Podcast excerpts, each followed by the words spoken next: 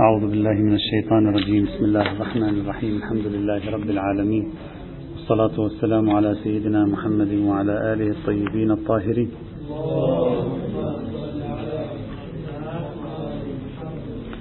كنا نذكر مجموعة من العناصر التي تشكل باجتماعها المقاربة النقدية للتصور الذي قدمه المستدل هنا بالمجموعة الثانية من الآيات القرآنية على إثبات أصالة الكراهية والغلظة والشدة وفرقة القلوب. ما شئت فعبد. وصلنا إلى النقطة الأخيرة كانت تتصل بمفهوم الولاية وأولياء بعضهم بعضا وما شابه ذلك. وذكرنا مجموعة من الاحتمالات وصلناها إلى خمس احتمالات. واحد منها ينفع المستدل والأربعة الأخرى لا تنفع المستدل في شيء. طبعا هنا لا أريد أن أبحث في معنى كلمة الولي وبحث الولي وتفاصيل هذه المباحث التي توسع فيها المتكلمون وتوسع فيها الخلاف المذهبي. إذا دخلنا في هذا البحث لا نخرج منه بحث طويل عريض. لا نريد أن ندخل فيه الوقت لا يسعفنا. فقط أريد أن أستخرج الاستنتاج النهائي الذي يمكننا استنتاجه أو استخراجه من مجموع الاحتمالات الخمسة التي قلناها بالأمس. وفقا لما مر معنا بالأمس الكلمة هذه تحتمل احتمالين.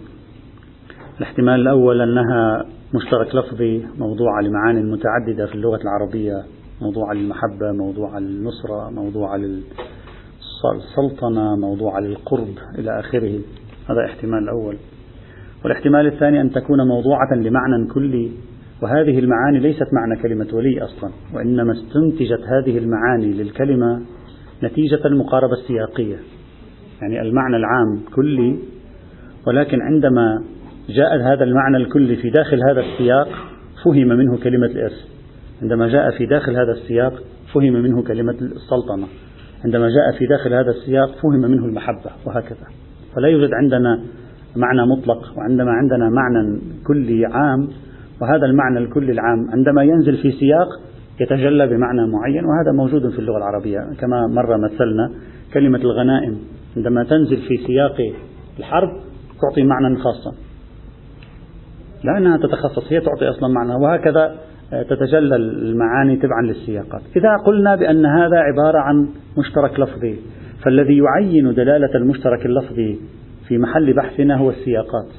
وقد قلنا سابقا بأن السياقات بأجمعها في هذه الآيات القرآنية كما أوضحنا في هذه التوليفة التي قلناها بأجمعها ليست سياقات بيان علاقات المحبة مع مع مع الكافرين أو علاقات القلوب مع الكافرين وإنما هي سياقات سياسية وسياقات جهادية عسكرية وسياق العلاقات بين الجماعات وما شابه ذلك. هم السياق التاريخي يساعد على ذلك. هم السياق التاريخي المستبطن من نص الآيات يساعد على ذلك. هم سياق الآيات يساعد على ذلك كما شرحنا ذلك أكثر من مرة. وكذلك الحال. لو قلنا بأن هذه الكلمة ذات طابع عام ويتجلى معناها في موردها يعني في المورد الذي تأتي فيه في السياق الذي تأتي فيه وليس هناك اشتراك لفظي. أيضا نحن بحاجة إلى الذهاب نحو السياق نحو القرائن المتصلة نحو مناسبات الحكم والموضوع. وإذا ذهبنا إلى هذه الآيات ولاحظنا قرائنها المتصلة مناسبات الحكم والموضوع فيها لا نجد أي واحدة من هذه الآيات على صلة بموضوع المودة إلا آية واحدة كما سأشير بعد قليل. كل الآيات هذه لا علاقة لها بموضوع المودة وموضوع المحبة وموضوع الألفة وما شابه كلها تشير إلى وضع سياسي. الجماعة المسلمة في المدينة هناك الكافرون الذين يحاربون المسلمين موجودون في مكة ومن تحالفوا مع مشركي مكة وهناك بعض المؤمنين يريدون أن يفتحوا خطا على الكافرين في هذا الظرف. هذا هو الذي جاء كل هذا التشدد القرآني ليؤكد عليه ويمنع عنه في هذا السياق. في ظل هذا السياق القرآني والتاريخي معا لا يمكن التعميم. أكبر خطأ ارتكبه الاجتهاد الإسلامي أحيانا يرتكبه الاجتهاد الإسلامي عندما يبتر الآية ويعلقها في الفضاء وينسى كل سياقها المحيط بها وينسى كل سياقها التاريخي ويحولها إلى قاعدة مفصولة عن كل القطع المتصلة بها يقتطعها من مكانها ويعلقها في الهواء الطلق. وهذه مشكلة كبيرة نعاني منها في كثير من بحوثنا. وغياب السياق التاريخي الذي كشفت عنه الآيات بنفسها هو واحد من مشاكلنا هنا. لا تستطيع أن تفهم النصوص القرآن التي نزلت في المدينة بصرف النظر عن طبيعة الوضع الذي كان موجودا. يجب أن تأخذه بعين الاعتبار لترى النصوص على ماذا تتكلم وما هي الجهة التي تنظر إليها هذه النصوص وعن أي شيء تتكلم هذه النصوص. إذا لا بد أن تأخذ هذا السياق التاريخي المعلوم. طبعا لابد أن يكون ثابتا المعلوم. ولو كانت معلوميته ناشئة من استنطاق الآيات بنفسها. وهذا ما سوف يعطيك دلالة حينئذ في هذا المعنى. طبعا فقط توجد آية مطلع سورة الممتحنة. الذي يقول آه، يعني تعطوهم المودة ثم يشير إلى تسرون إليهم بالمودة. نفس الآية مربوط فيها مفهوم الولاية مربوط فيها مفهوم البراءة مفهوم مربوط فيها مفهوم المودة. وسنتوقف عند هذه الآية القرآنية الكريمة في قضية المودة في المجموعة الثالثة إن شاء الله تعالى. إذا الذي أفهمه من مجموع هذه القرائن التي ذكرناها وآخرها كانت القرينة التي شرحناها بالأمس. أفهم شخصيا من القدر المتيقن من دلالة هذه الآيات القرآنية الكريمة ثلاثة أمور. أستطيع أن أقول بأن الآيات بالنسبة لي واضحة في دلالتها على هذا الشيء. أول أمر تكريس مبدأ المفاصلة وحفظ الهوية. أنتم هوية وهم هوية. أنتم أمة وهم أمة. هذا الدمج الذي يلغي هويتكم المستقلة يلغي كونكم أمة مستقلة مرفوض. هذا واضح في هذه الآيات القرآنية. هذا أولا. ثانيا المنع عن التبعية. تكون تابعا لهم منتميا لهم. إنما انتماؤك لدائرتك الإسلامية. ولا يكون انتماء لما هو خارج الدائرة الإسلامية. يعني انتماء في الطرف المقابل للدائرة الإسلامية اللي هو عبارة عن طرف الكفر. هذا ثانيا. ثالثا منع التحالف مع العدو في ظروف المواجهة معه. الأمة الإسلامية تواجه عدوا. أنت من بين المسلمين. تنفك تذهب للتواصل مع هذا العدو بهدف حفظ مصالحك. وتأمين مصالحك. هذا هو الأشياء التي تفهم من سياق هذه الآيات. آه، أنا قلت هذه الآيات قبل يومين. بناء على هذه النتيجة بإمكانكم أن ترجعوا تقرأوا هذه الآيات بهدوء مرة أخرى. وأظن بأن, بأن هذا الفهم ثلاثي الأطراف الذي ذكرته هو القدر المتيقن من مجموع هذه الآيات. أما أن هذه الآيات تريد أن تقول إذا التقيت بذمي فالأصل أن تلتقي به بغلظة أصلا لا علاقة لها بالمهادن لا علاقة لها بمن لا يحارب المسلمين لا علاقة لها بأي مفهوم من هذه المفاهيم التي يريد المستدل هنا أن يؤكدها. هذا ما يتعلق بآيات المجموعة الثانية التي هي عبارة عن آيات الولاية وأن المؤمنين بعضهم أولياء بعض. وأنه لا ولاية بين المؤمنين والكافرين وأن تولي الكافرين مرفوض المجموعة الثالثة أو الأخيرة نصوص سأسميها نصوص الشدة ونفي المودة. يعني هذه النصوص الآن تركز على مفردة الشدة وما يرادفها وتركز على نفي المودة على هذه المفردة على هذا التركيب.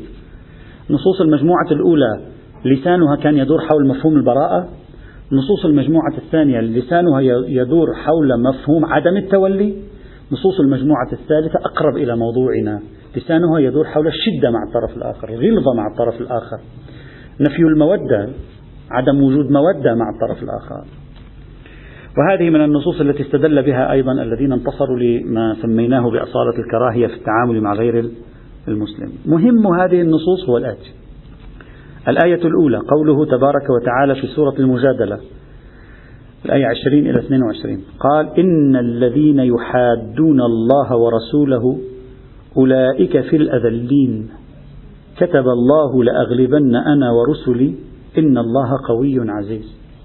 لا تجد قوما يؤمنون بالله واليوم الآخر يوادون من حاد الله ورسوله. هذا إخبار يريد أن يقول لا يمكنك أن تجد شخص يؤمن بالله واليوم الآخر وبنفس الوقت يواد من حد الله ورسوله. هذا لا وجود له في الخارج. ما معنى ذلك؟ معنى كل من حد الله ورسوله فهو ليس بمؤمن. عفوا. من من ود من حد الله ورسوله فهو ليس بمؤمن. أو هي ضرب من المبالغة في الإنكار. يعني لا ينبغي لمن يود الله ورسوله مقتضى إيمانه بالله ورسوله أن لا يود الذين يحدون الله ورسوله. لا تجد قوما يؤمنون بالله واليوم الآخر يوادون من حد الله ورسوله. واضح هذا بعد مبدأ نفي المودة. بمجرد أن تكون مؤمنا بالله واليوم الآخر إذا أنت لا يمكنك أن يكون بينك وبين الطرف الآخر مودة. يوادون من حاد الله ورسوله ولو كانوا آباءهم حتى لو والدك أو أبناءهم أو إخوانهم أو عشيرتهم. أولئك كتب في قلوبهم الإيمان. وأيدهم بروح منه ويدخلهم جنات تجري من تحتها الأنهار خالدين فيها رضي الله عنهم ورضوا عنه. أولئك حزب الله ألا إن حزب الله هم المفلحون. تعبير حزب الله في في الموضعين القرآنيين ورد في سياق آه، الحديث عن موضوع العلاقة مع مع غير المؤمن مع غير المسلمين. الآية هذه واضحة للتأكيد. المؤمن لا يمكن أن يكون يود الكافر. هذا هو الذي يريده المستدل هنا. ما في مودة. كيف أنت تفتح علاقة مع شخص كافر أو مع مجموعة كافرة ويكون في بينك وبينه مودة والمودة عبارة في أصلها حالة قلبية في أصلها ألفة قلبية. هذا لا يجوز شرعا. بل يبدو من هذه الآية إذا واحد يعني يريد أن يصر على الأخذ من هذه الآية هذا الاستنتاج يبدو أن مودة من حد الله ورسوله تكاد تكون من الكبائر. قرنها بأصل الإيمان. يعني هذا محرم عظيم هنا. الآية الثانية. وهي الآية الأولى من سورة الممتحنة التي قرأناها عدة مرات إلى الآن. قال تعالى يا أيها الذين آمنوا لا تتخذوا عدوي وعدوكم أولياء تلقون إليهم بالمودة. لا يمكن أن لا يجوز لكم أن تتخذوهم أولياء بحيث تلقون إليهم بالمودة.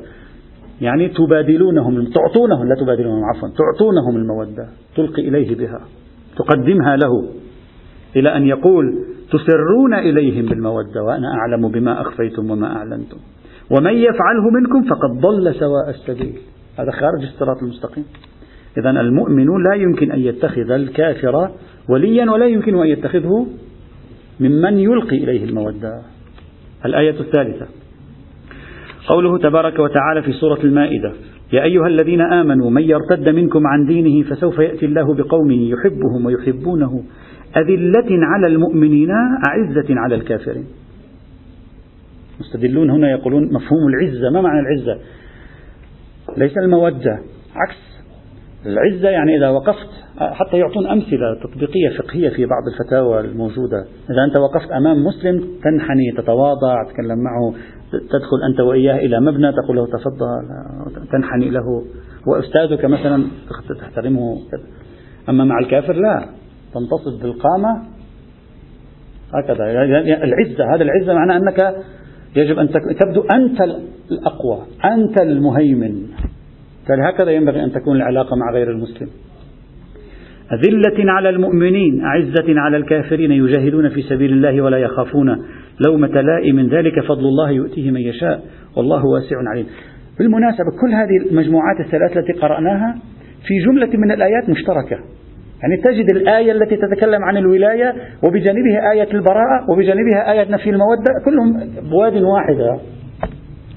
لذلك يقول إنما وليكم الله ورسوله والذين آمنوا الذين يقيمون الصلاة ويؤتون الزكاة وهم راكعون ومن يتولى الله ورسوله والذين آمنوا فإن حزب الله هم الغالبون. يا أيها الذين آمنوا لا تتخذوا الذين اتخذوا دينكم هزوا ولعبا من الذين أوتوا الكتاب من قبلكم والكفار أولياء. إذا ينهى عن ولايتهم ويأمر بممارسة أسلوب العزة معهم في مقابل أسلوب الذلة والخضوع الذي تمارسه تجاه أخيك المؤمن. وهذا تثقيف اجتماعي. واضح تثقيف اجتماعي. لا تتعامل أنت مع واحد كافر كما تتعامل مع شخص مؤمن. في في بمجرد أن يصبح في مقابلك شخص كافر أصلا أسلوبك في الحياة يصبح مختلفا. بمجرد أن يصبح الذي في مقابلك شخص مؤمن نمطك لغة جسدك تصبح مختلفة حينئذ. هذا ما يؤكدون عليه. الآية الرابعة قوله تبارك وتعالى هذه الآية مكررة بعينها بلفظها بحرفها في القرآن مرتين. مرة في سورة التوبة الآية 73 ومرة في سورة التحريم الآية 9 قال تعالى يا أيها النبي جاهد الكفار والمنافقين واغلظ عليهم. الأمر بالغلظة في التعامل مع الكفار والمنافقين. ومأواهم جهنم وبئس المصير. هذا بعد مباشر هذا دال على الغلظة معهم. أيضا الآية الخامسة التي استدلوا بها الآية 123 من سورة التوبة يا أيها الذين آمنوا قاتلوا الذين يلونكم من الكفار وليجدوا فيكم غلظة. يجب أن يبدو عليك أنك غليظ. لست رقيقا متسامحا طيب القلب تعامل بليونة هذا مفهوم ما موجود. وليجدوا فيكم غلظة واعلموا أن الله مع المتقين. الآية السادسة وهي من الآيات المهمة في هذا الموضوع من الآيات التي تمثل يعني شعارا وهي الآية 29 من سورة الفتح ما قبل الأخيرة نقول. الآية 29 من قبل من سورة الفتح هي الآية الأخيرة من سورة الفتح. محمد رسول الله صلى الله عليه وعلى آله وسلم.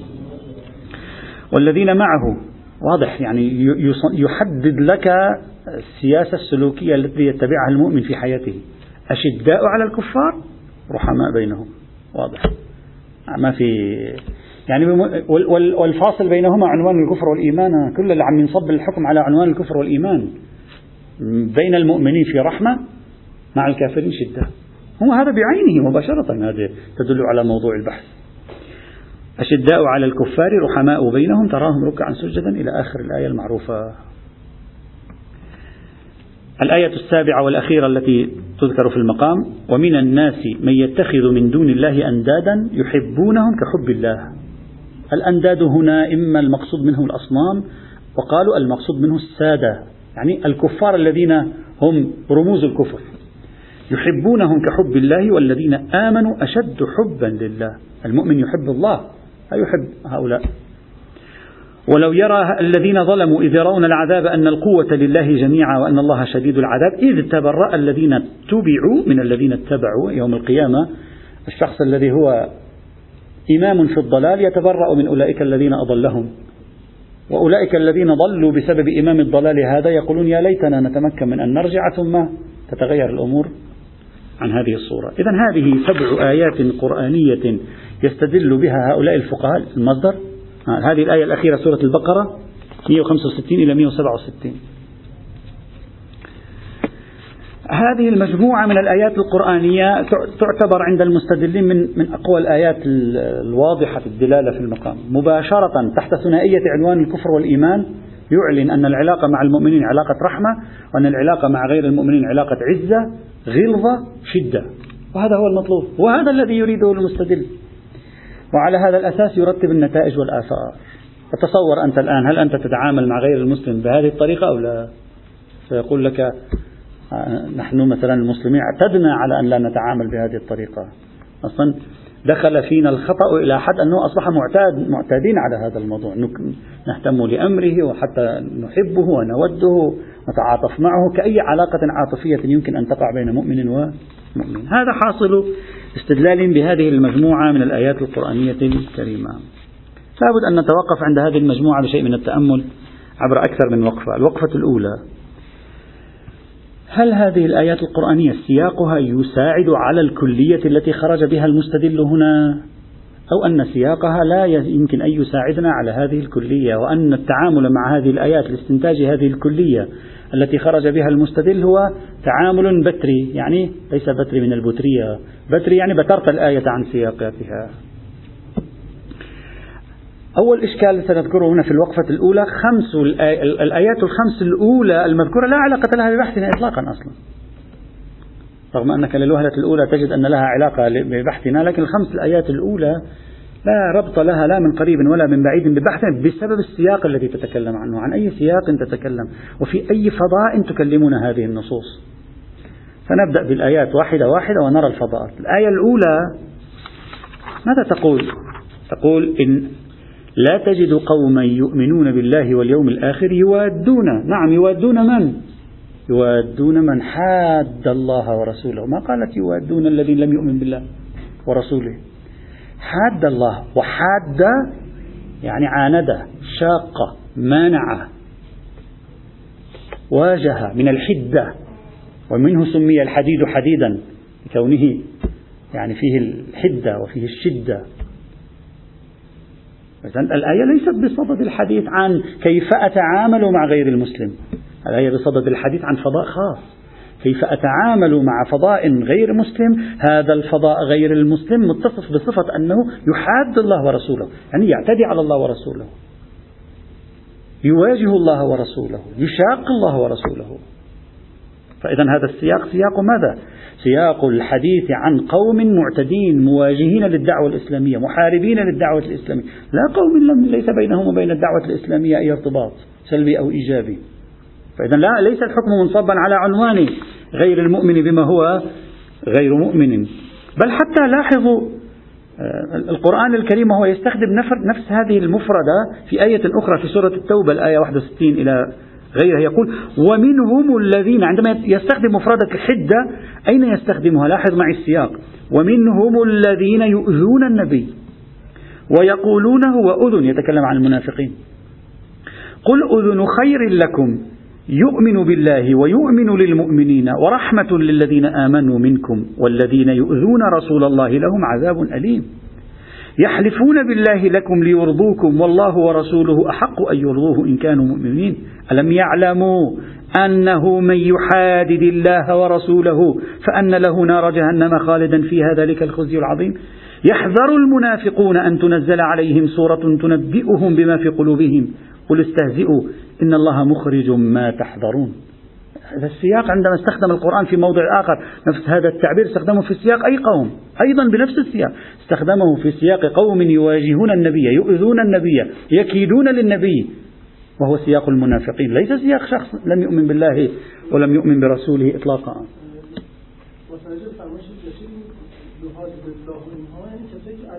نعم نعم. نمیشه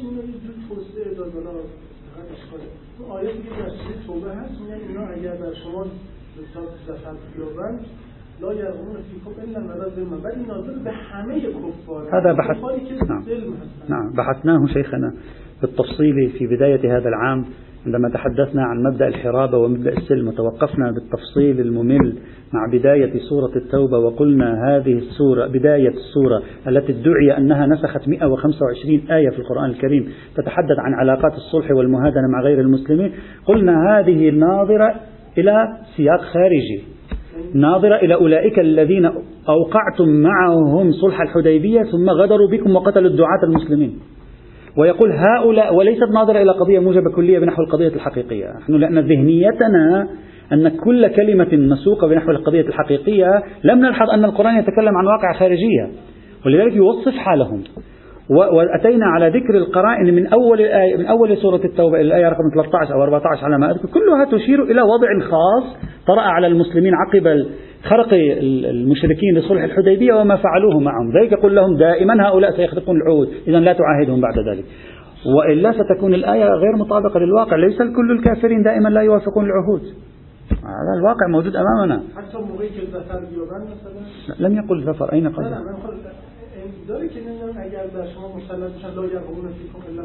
لا يرقبون فيكم إلا ولا ذمة ليس بمعنى بمعنى لا يراعون العهود التي بينكم وبينهم بهذا المعنى. يعني لا يرقب في مؤمن إلا ولا ذمة أي لا يفي بعهده.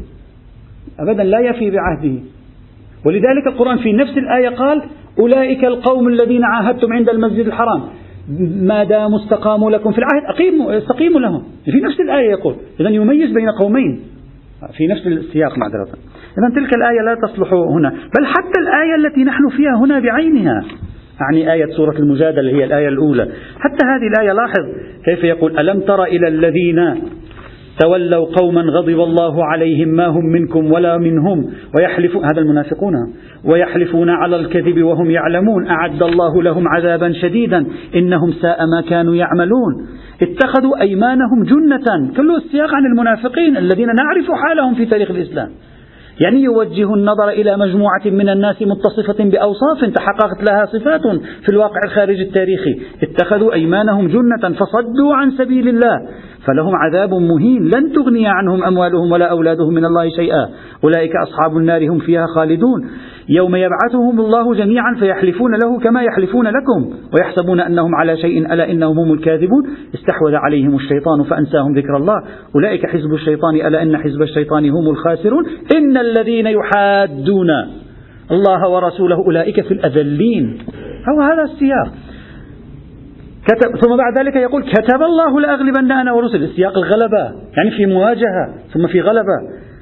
إن الله قوي مفهوم القوة. عزيز لا تجد قوما يؤمنون بالله واليوم الآخر يوادون من حد الله هذا السياق سياق يتكلم عن من؟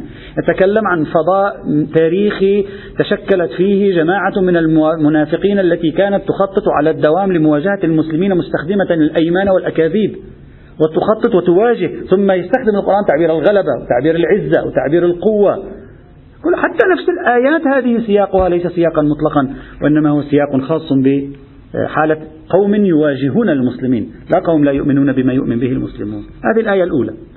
أما الآية الثانية لاحظوا لا تتخذوا عدوي وعدوكم أولياء. من هم أولئك الذين لا يجوز لنا أن نلقي إليهم بالمودة؟ هو الآية تشرح لي. لماذا أريد أن أخلع عن الصفات والخصوصيات الموجودة في في الطرف الآخر الذي شرحت هذه الآية؟ عدوي. صفة العداوة. وعدوكم أولياء. تلقون إليهم بالمودة؟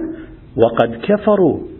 بما جاءكم من الحق يخرجون الرسول وإياكم أن تؤمنوا بالله ربكم. يعني يخرجون الرسول ويخرجونكم. لماذا؟ لأنكم آمنتم بالله ربكم. لا لخلاف قبلي بل لمحض عداوتهم للإيمان. عادوكم وعادوا الرسول وفعلوا ما فعلوا. إلى آخر الآيات القرآنية. إذا حتى سياق الآية الثانية سياق الحديث عن حرمة إلقاء المودة إلى قوم هذه حالهم. لا مطلقا. أما الآية الثالثة فهذه واضحة في سياق الجهاد والغلبة. الآية الثالثة. وأن الطرف الآخر كان يكيد ويواجه المسلمين ويهزأ بالدعوة ويخطط ويحارب تجاهها. يقول يا أيها الذين آمنوا من يرتد منكم عن دينه فسوف يأتي الله بقوم يحبهم ويحبونه. أذلة على المؤمنين أعزة على الكافرين. إلى آخر الآيات التي قرأناها آه، قبل قليل. ثم بعد ذلك يقول لا تتخذوا الذين اتخذوا دينكم هزوا ولعبا يعني يلعبون بدينكم. هذا شخص معارض للدعوة مواجه للدعوة. وليس شخصا محايدا حتى لو كان كافرا. بل هذه الآية بصرف النظر عن السياق لا علاقة لها أيضا بموضوعنا. إذا هذه الآية كل ما تقول إن المؤمن عزيز في علاقته بالكافر العزة لا تساوي الكراهية. ما علاقة العزة بالكراهية؟ هذا خلط الأوراق في تناول هذا الموضوع لا معنى له. العزة شيء والكراهية شيء.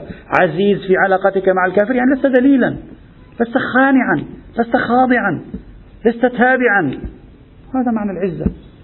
والآية نفسها شرحت معنى العزة. قابلته بالذلة. يعني لا يجوز لكم أن تكونوا أذلاء أمام جميع الكافرين. سلمنا.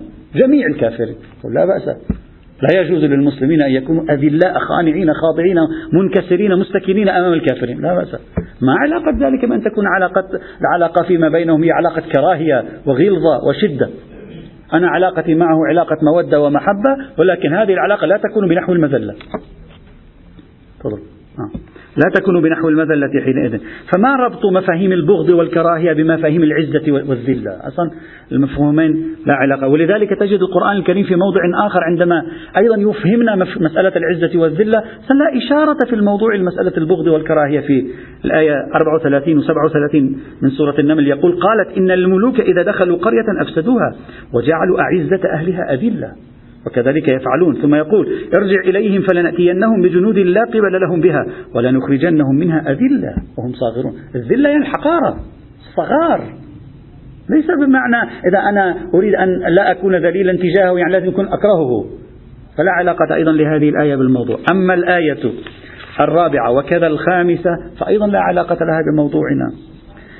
لأن تلك الآيات سياقها سياق الحرب. يقول جاهد الكفار والمنافقين واغلظ عليهم. من هم هؤلاء الذين تغلظ عليهم؟ الكفار والمنافقين الذين أمرت بمجاهدتهم. ثم يقول قاتلوا الذين يلونكم من الكفار وليجدوا فيكم غلظة.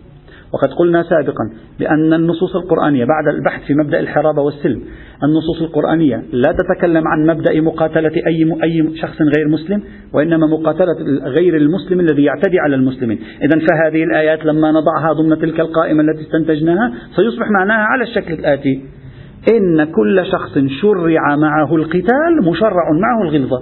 نقبل بهذا لا بأس. هذا أخص بكثير من المدعاة يعني كل شخص بيننا وبينه السيف والحرب لا نتعامل معه برحمة نتعامل معه بغلظة بشدة بقوة لا نتعامل معه برحمة وعطف وما شابه ذلك. ولا تحبه قلوبنا بل تبغضه قلوبنا لا بأس.